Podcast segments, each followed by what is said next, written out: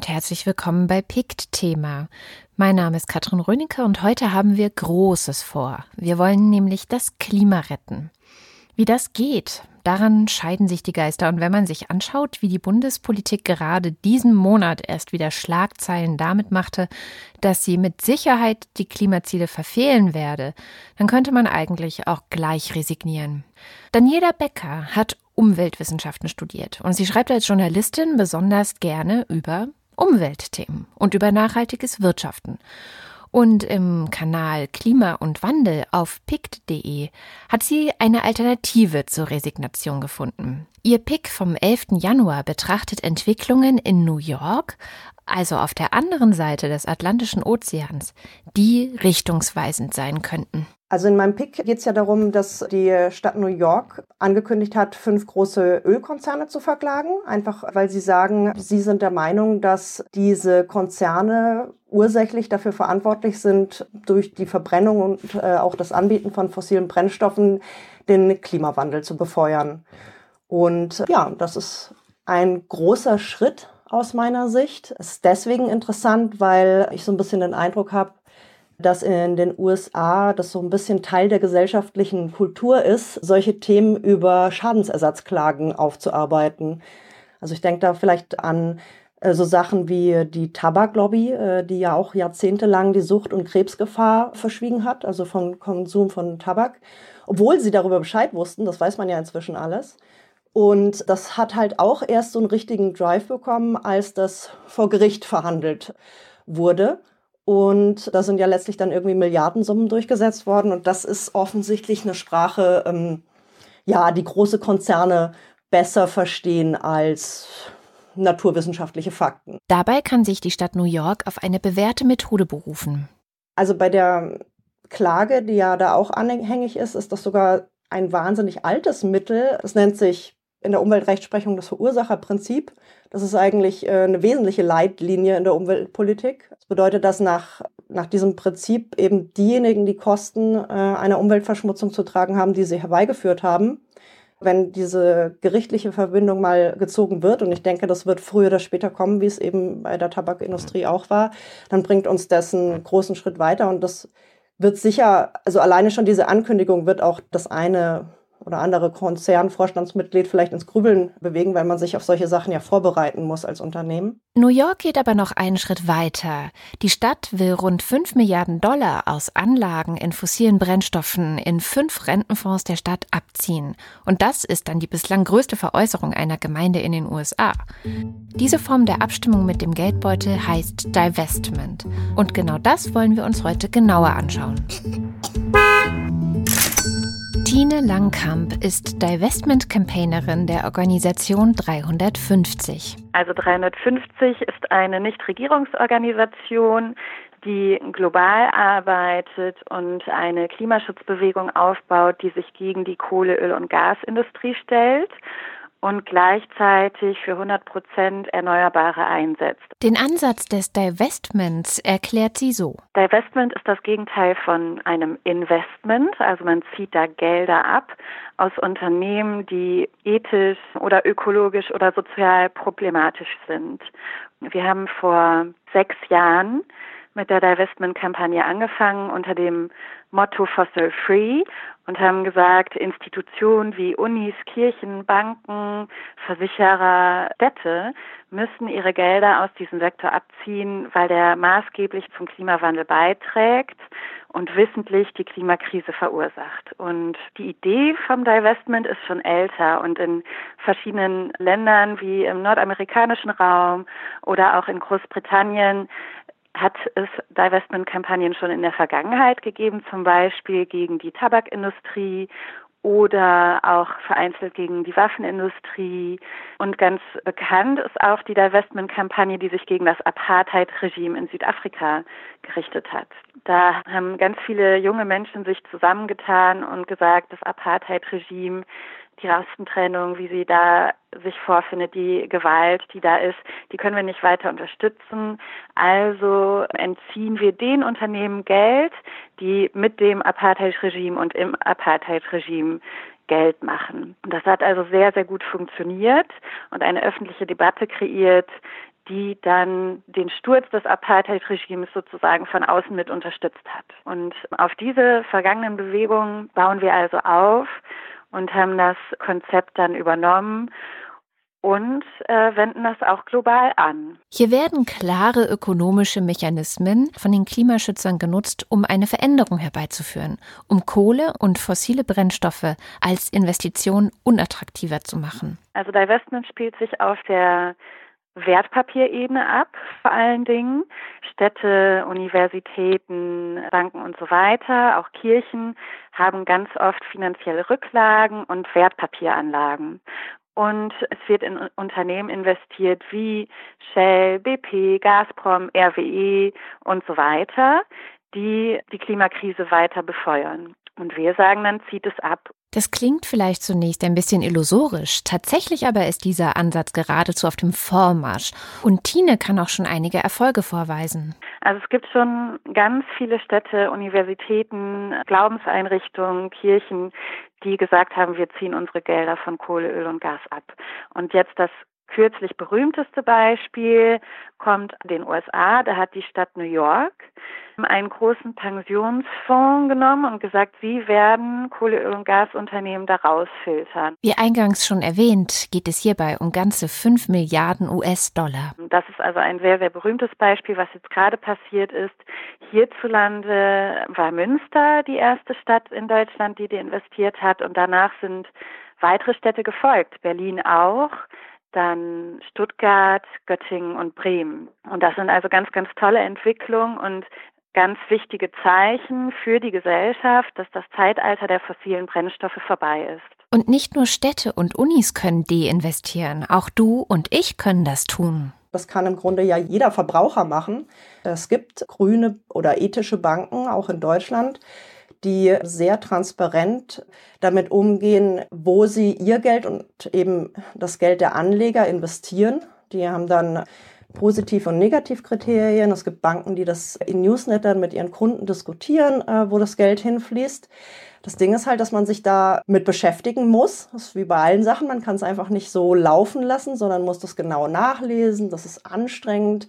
Und das ist anstrengender, als wenn man sein Geld halt einfach auf die Bank schiebt äh, oder in irgendeinen Fonds und dann halt hofft, dass es sich möglichst gut entwickelt. Anstrengender könnte es also sein. Aber wir wollen ja hier auch das Klima retten, oder nicht? Also Grundsätzlich muss man sagen, dass es wirklich inzwischen zu jedem Anlageprodukt, das es im konventionellen Finanzmarkt gibt, auch eine ökologische Variante gibt.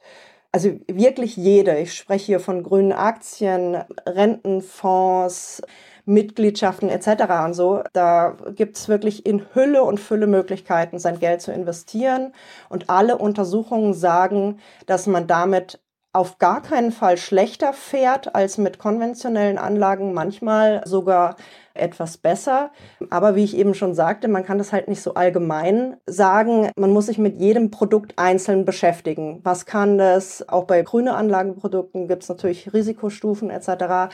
Und wenn jetzt äh, eine konventionelle Anlage irgendwie eine Rendite von 15 Prozent äh, verspricht, dann würde ich sowieso schon mal misstrauisch sein, weil kein äh, ethisches Geschäft kann im Moment 15 Prozent Rendite abwerfen. Da spricht der gesunde Menschenverstand dagegen. Aber das ist ein bisschen auch das Problem natürlich, dass gerade bei so Finanzgeschäften, siehe Bitcoin-Boom, ähm, da geht manchmal mit uns halt auch der Gaul durch. Wir wollen natürlich auch Geld verdienen und da ja, ist es dann schwierig, manchmal seinen eigenen Werten vielleicht auch treu zu bleiben. Aber grundsätzlich ähm, würde ich halt sagen, sollte man sich in alle Finanzprodukte einlesen. Man sollte schauen, dass die Bank transparent macht, wie sie das Ganze investiert. Und also wo man auf jeden Fall immer gleich skeptisch sein sollte, ist, wenn die Bank keine Angaben dazu machen kann. Also wenn, wenn man fragt, ja, wo fließt das hin oder haben Sie Kriterien, wie Sie das bewerten? Machen Sie, investieren Sie in Kohle, in Atomkraft, in Rüstungsgeschäfte etc.? Das sind Fragen, die eine Bank äh, beantworten sollte. Dafür ist sie da. Das ist äh, ihr Beratungsgeschäft. Die Bank kann sich ruhig ein bisschen anstrengen. Und je mehr wir Verbraucherinnen nach grünen Anlagemöglichkeiten verlangen, desto normaler werden Banken das auch finden. Es ist nämlich eine Sache von Angebot und Nachfrage. Wirtschaft halt.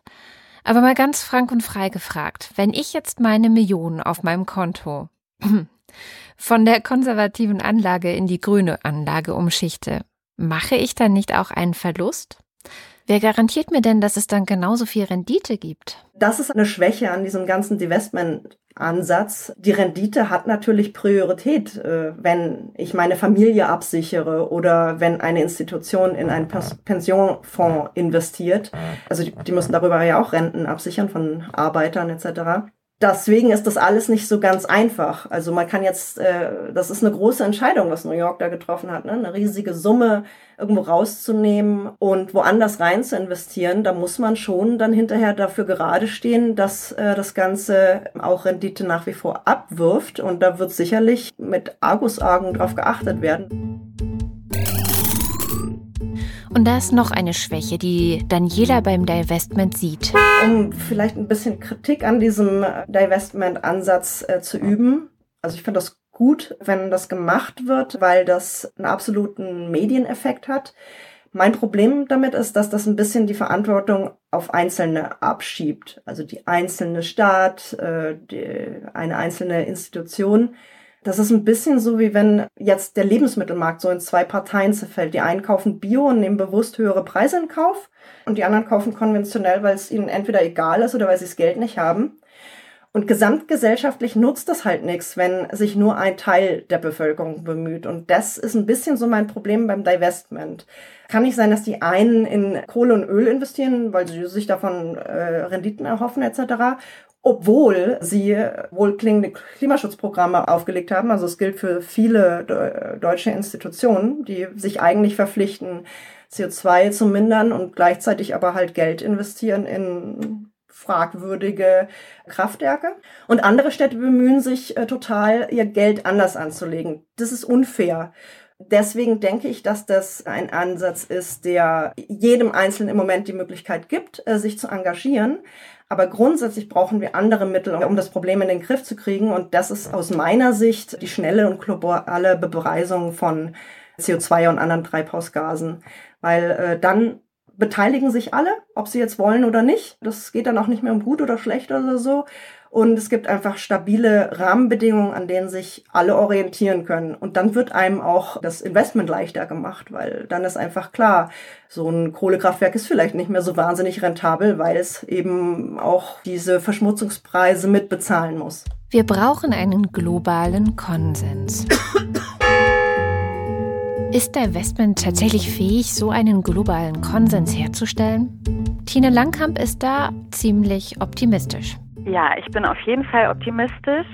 Also allein die Entscheidung von New York zu deinvestieren, das hat ganz viel Hoffnung und Energie auch gebracht, wieder für uns und für die Bewegung, die daran arbeitet. Und wir sehen auch einfach, dass die Widerstände so bröckeln. Das kann man auch sehen an der Stadt Essen, wo wir schon lange eine Kampagne machen, dass sie ihre direkten RWE-Beteiligung verkaufen. Und vor drei Jahren, als wir angefangen haben, war das undenkbar, dass Essen jemals die RWE-Aktien verkaufen würde. Und die Widerstände bröckeln. Und es gibt immer mehr Stimmen, die sagen, nee, wir müssen das machen. Sowohl aus Klimagründen als auch aus finanziellen Gründen. Und wir können dieses Geschäftsmodell nicht mehr unterstützen. Dann ist es auch so, dass hier in Deutschland auch sich bei den Universitäten immer mehr tut. Also es könnte sein, drücken Sie die Daumen, dass in diesem Jahr die erste Universität in Deutschland sagt, wir ziehen unsere Geldanlagen aus dieser klimaschädlichen Industrie ab. Und das wäre dann auch eine Universität, die signifikant viel Geld hat, also eine Stiftungsuniversität, die hohe Rücklagen hat, wo das auch nochmal in die Bildungslandschaft ganz anders ausstrahlen kann. Trotzdem stoßen die Leute von 350 auch immer wieder auf Widerstände. Und dann gibt es wiederum ja auch Entscheidungsträgerinnen in den Institutionen, in Universitäten, dann die Kommunalräte in den Städten und Kommunen, die Entscheidungsträgerinnen in den Kirchen. Und die haben oftmals erst Vorbehalte und sagen, was ist das für eine Idee, das ist jetzt irgendwie ganz neu, das macht uns auch viel Arbeit oder das wäre auch ein politisches Statement, was wir nicht einfach machen möchten. Also das ist immer noch sehr kontrovers. Dadurch, dass aber ähm, immer mehr Städte Vorreiter sind und andere Institutionen Vorreiter, wird es immer schwieriger eigentlich für Entscheidungsträgerinnen auch Ausreden zu finden. Trotzdem müssen die Lokalgruppen bis jetzt noch viel Öffentlichkeitsarbeit machen, viele Veranstaltungen machen, auch Aktionen, die den Druck an die Entscheidungsträgerinnen herantragen, wo sie merken, oh, die Gesellschaft will das und wir können uns diesem Thema nicht mehr entziehen. Aber in Ihren Augen überwiegen die Fortschritte. Insgesamt kann man aber sagen, wir haben ja hier in Deutschland 2013 mit der Kampagne angefangen und damals gab es eigentlich noch kaum ein Verständnis für dieses Thema. Divestment war in Deutschland auch kein Begriff, weil es solche Kampagnen hier noch nicht gegeben hat. Und das Verständnis ist sehr gewachsen, auch die Akzeptanz ist sehr gewachsen und es betrifft immer mehr Sektoren, die sich damit auseinandersetzen. Ne? Also wir haben damit auch ganz viel erreicht. So Städte setzen sich ganz aktiv mit dem Thema auseinander, Kirchen setzen sich damit auseinander und weltweit gibt es auch immer mehr Entscheidungen von Banken und Versicherern, also von den Institutionen, die unglaublich viel Geld verwalten, diese Investition als Risiko anzuerkennen. Und das Risiko ist einmal da, weil wir uns im Pariser Klimavertrag darauf geeinigt haben, die Erderwärmung auf günstigerweise 1,5 Grad Celsius zu begrenzen. Und das bedeutet natürlich viel Handlung. Also der Großteil der Kohle, Öl und Gasreserven muss im Boden bleiben. Darauf haben sich alle Staaten geeinigt. Das ist also auch ein Investitionsrisiko für alle, was immer mehr eingesehen wird, wonach auch immer mehr gehandelt wird. Diese Großinvestoren, die sehen aber auch unsere Bewegungen als Risiko für ihr Investment, weil wir sagen, Kohle, Öl und Gas müssen im Boden bleiben. Wir kreieren einen Imageverlust für die fossile Industrie und ein Image ist auch ein wichtiger Faktor für den Erfolg eines Geschäftsmodells. Und das wird von Großinvestoren immer mehr als Risiko wahrgenommen und deswegen scheuen sie sich auch immer mehr in diese Ressourcen zu investieren. Doch noch einmal zurück zu unserer bundesdeutschen Politik.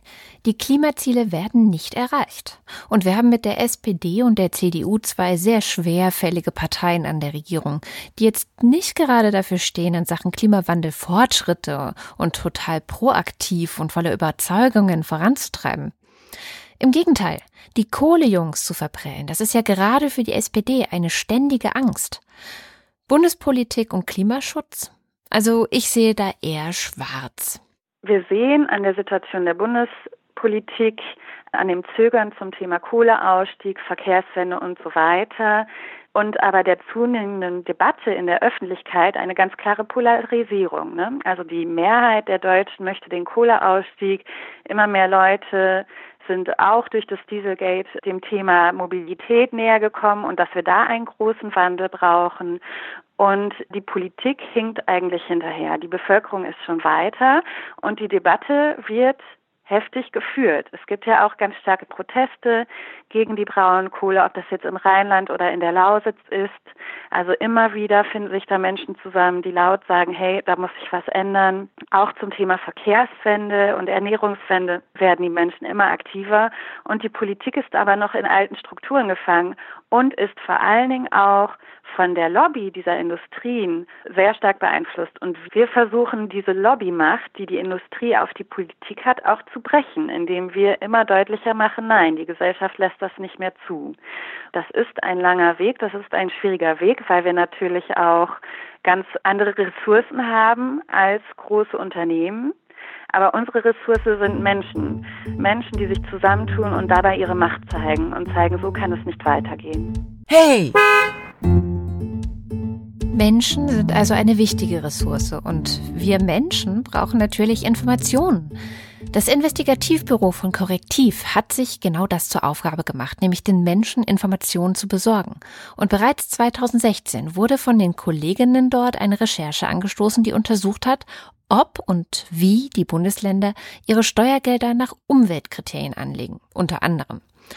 Annika Jöres hat die Recherche durchgeführt. Ja, wir wollten uns genauer anschauen, wo die Bundesländer jetzt ihr Geld äh, investieren. Und nun werden ja nun mal über die Pensions Fonds der Bundesländer äh, wird sehr, sehr viel Geld, also Milliarden, zig Milliarden Euro werden da angelegt am Finanzmarkt für die Pensionen der Beamten. Und bis dahin, das hatten wir dann recherchiert, hat niemand äh, nachgefragt, wohin die eigentlich investiert werden. Also es ist ja letztendlich Steuergeld, was am Finanzmarkt angelegt wird.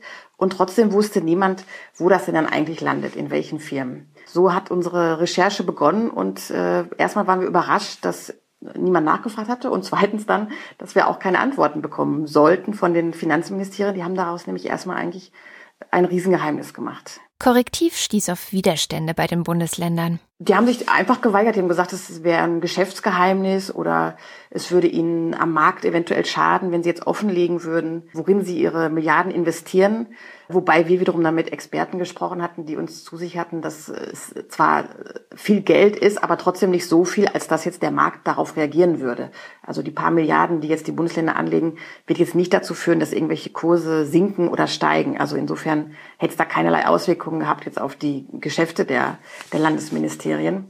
Und ja, die haben, wir hatten unzählige E-Mails äh, geschrieben an alle Landesfinanzministerien und die meisten blieben unbeantwortet beziehungsweise immer so lückenhaft. Wurde nur gesagt, ja, so und so viel Geld wird insgesamt investiert, aber wir sollten halt nicht erfahren, in welche Firmen genau das, das Geld gesteckt wird. Aber dann ging es doch voran. Das haben wir dann erst sozusagen ein bisschen brechen können, diesen, diesen Widerstand, indem wir dann Baden-Württemberg, ähm, das ist ja erstens ein grün regiertes Land. Insofern haben wir gedacht, die müssten eigentlich doch ähm, ein Auge auf den Umweltschutz haben bei ihren Anlagen.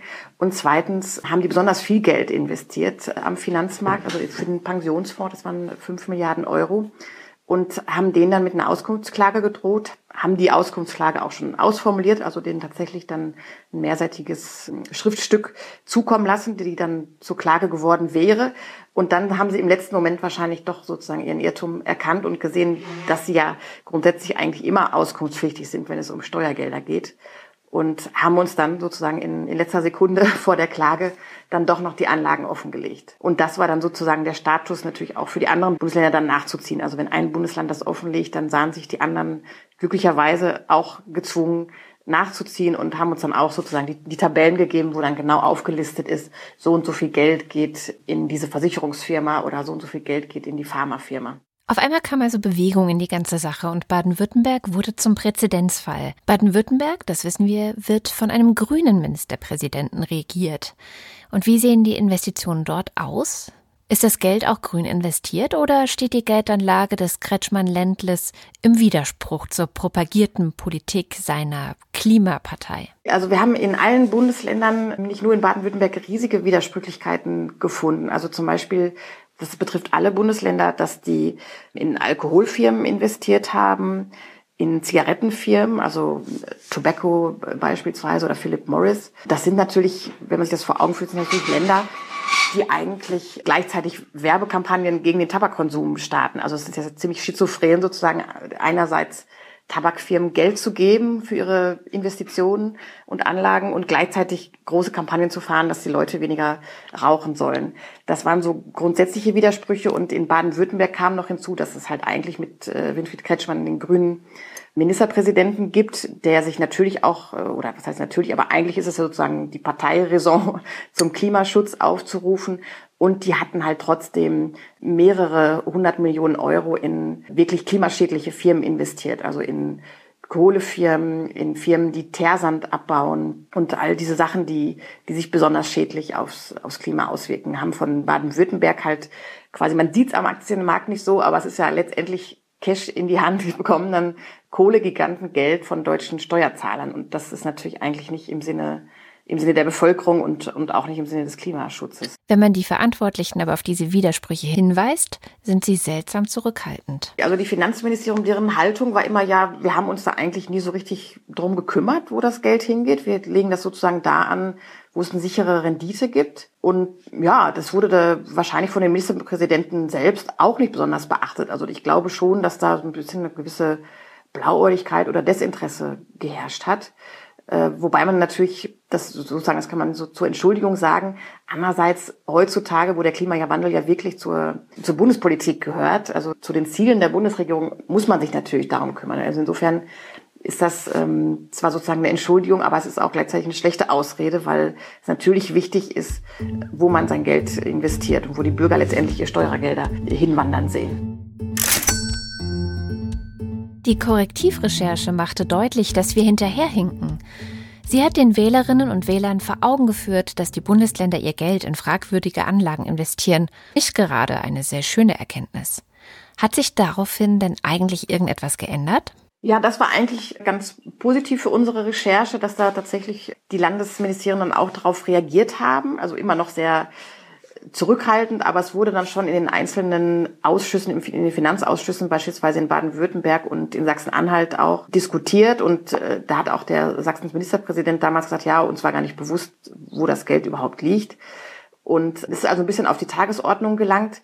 Andererseits malen sozusagen die Mühlen der Finanzministerien natürlich auch dann relativ langsam. Also das ist jetzt in allen Bundesländern ist ein bisschen so eine Diskussion angestoßen worden, ob die jetzt dieses Divestment betreiben sollen, also ob sie ihr Geld aus den klimaschädlichen Anlagen nun endlich abziehen sollen, nachdem es ja offenbar jetzt schon seit, seit Jahrzehnten da äh, investiert wurde.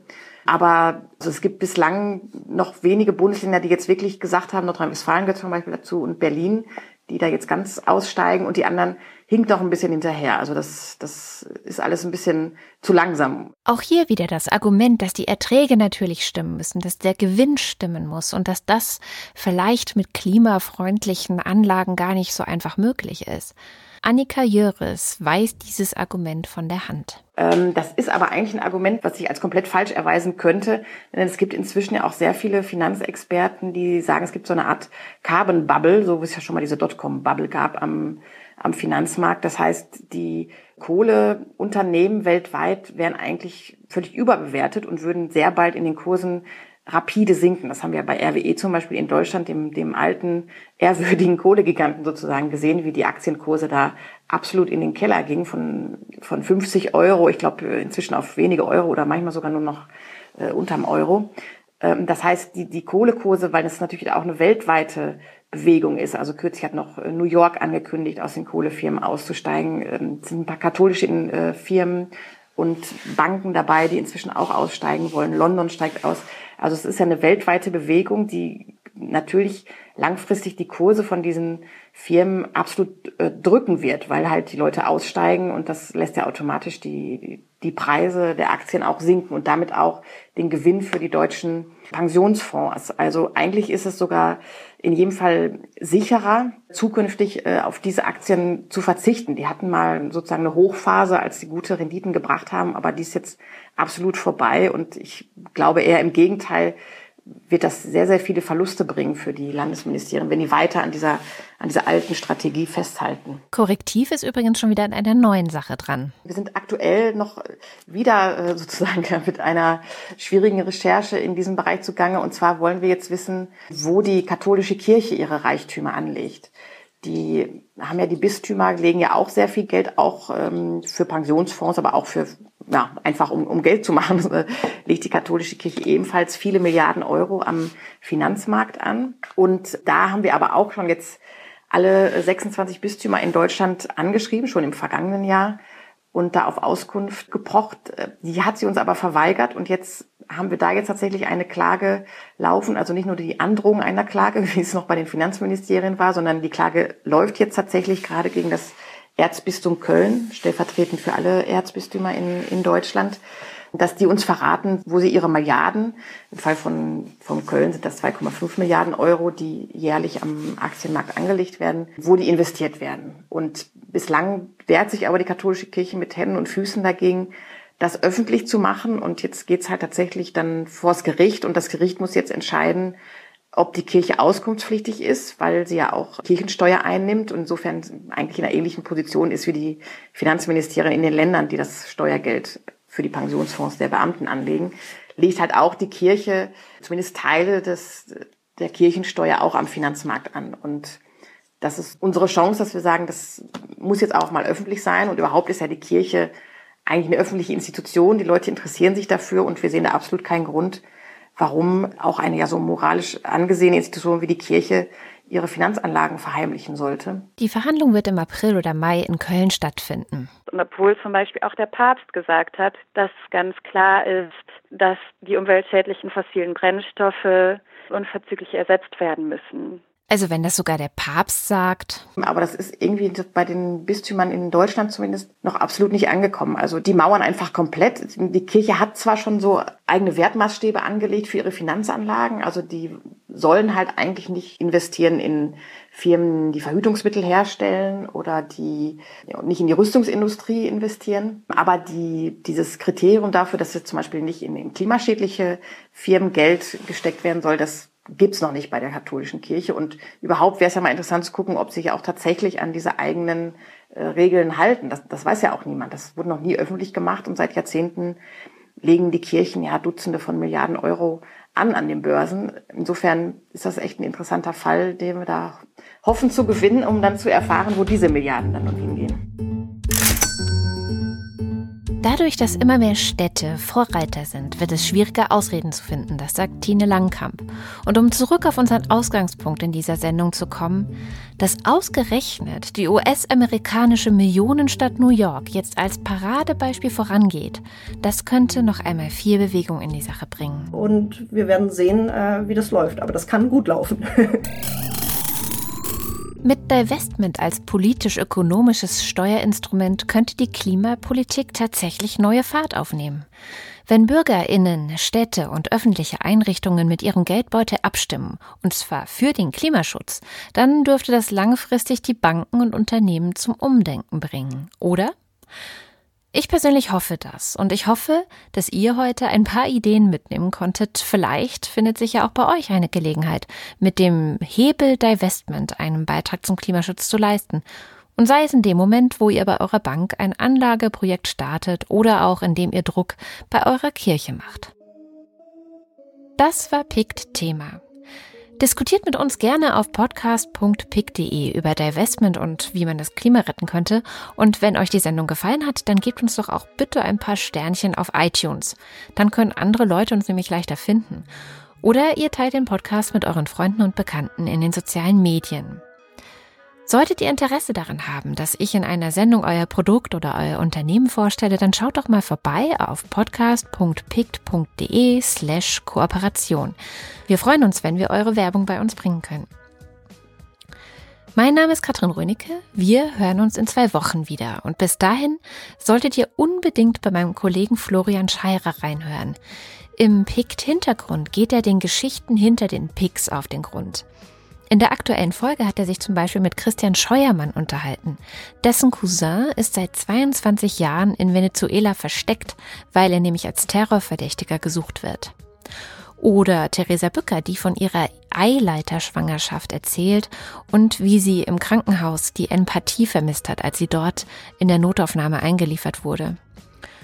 Und Monika Siratzka kommt zu Wort. Sie hat für ihre Reportage Menschen getroffen, die als Kinder von der SS und von Lebensborn zwangsgermanisiert wurden. Eine ziemlich schaurige Geschichte.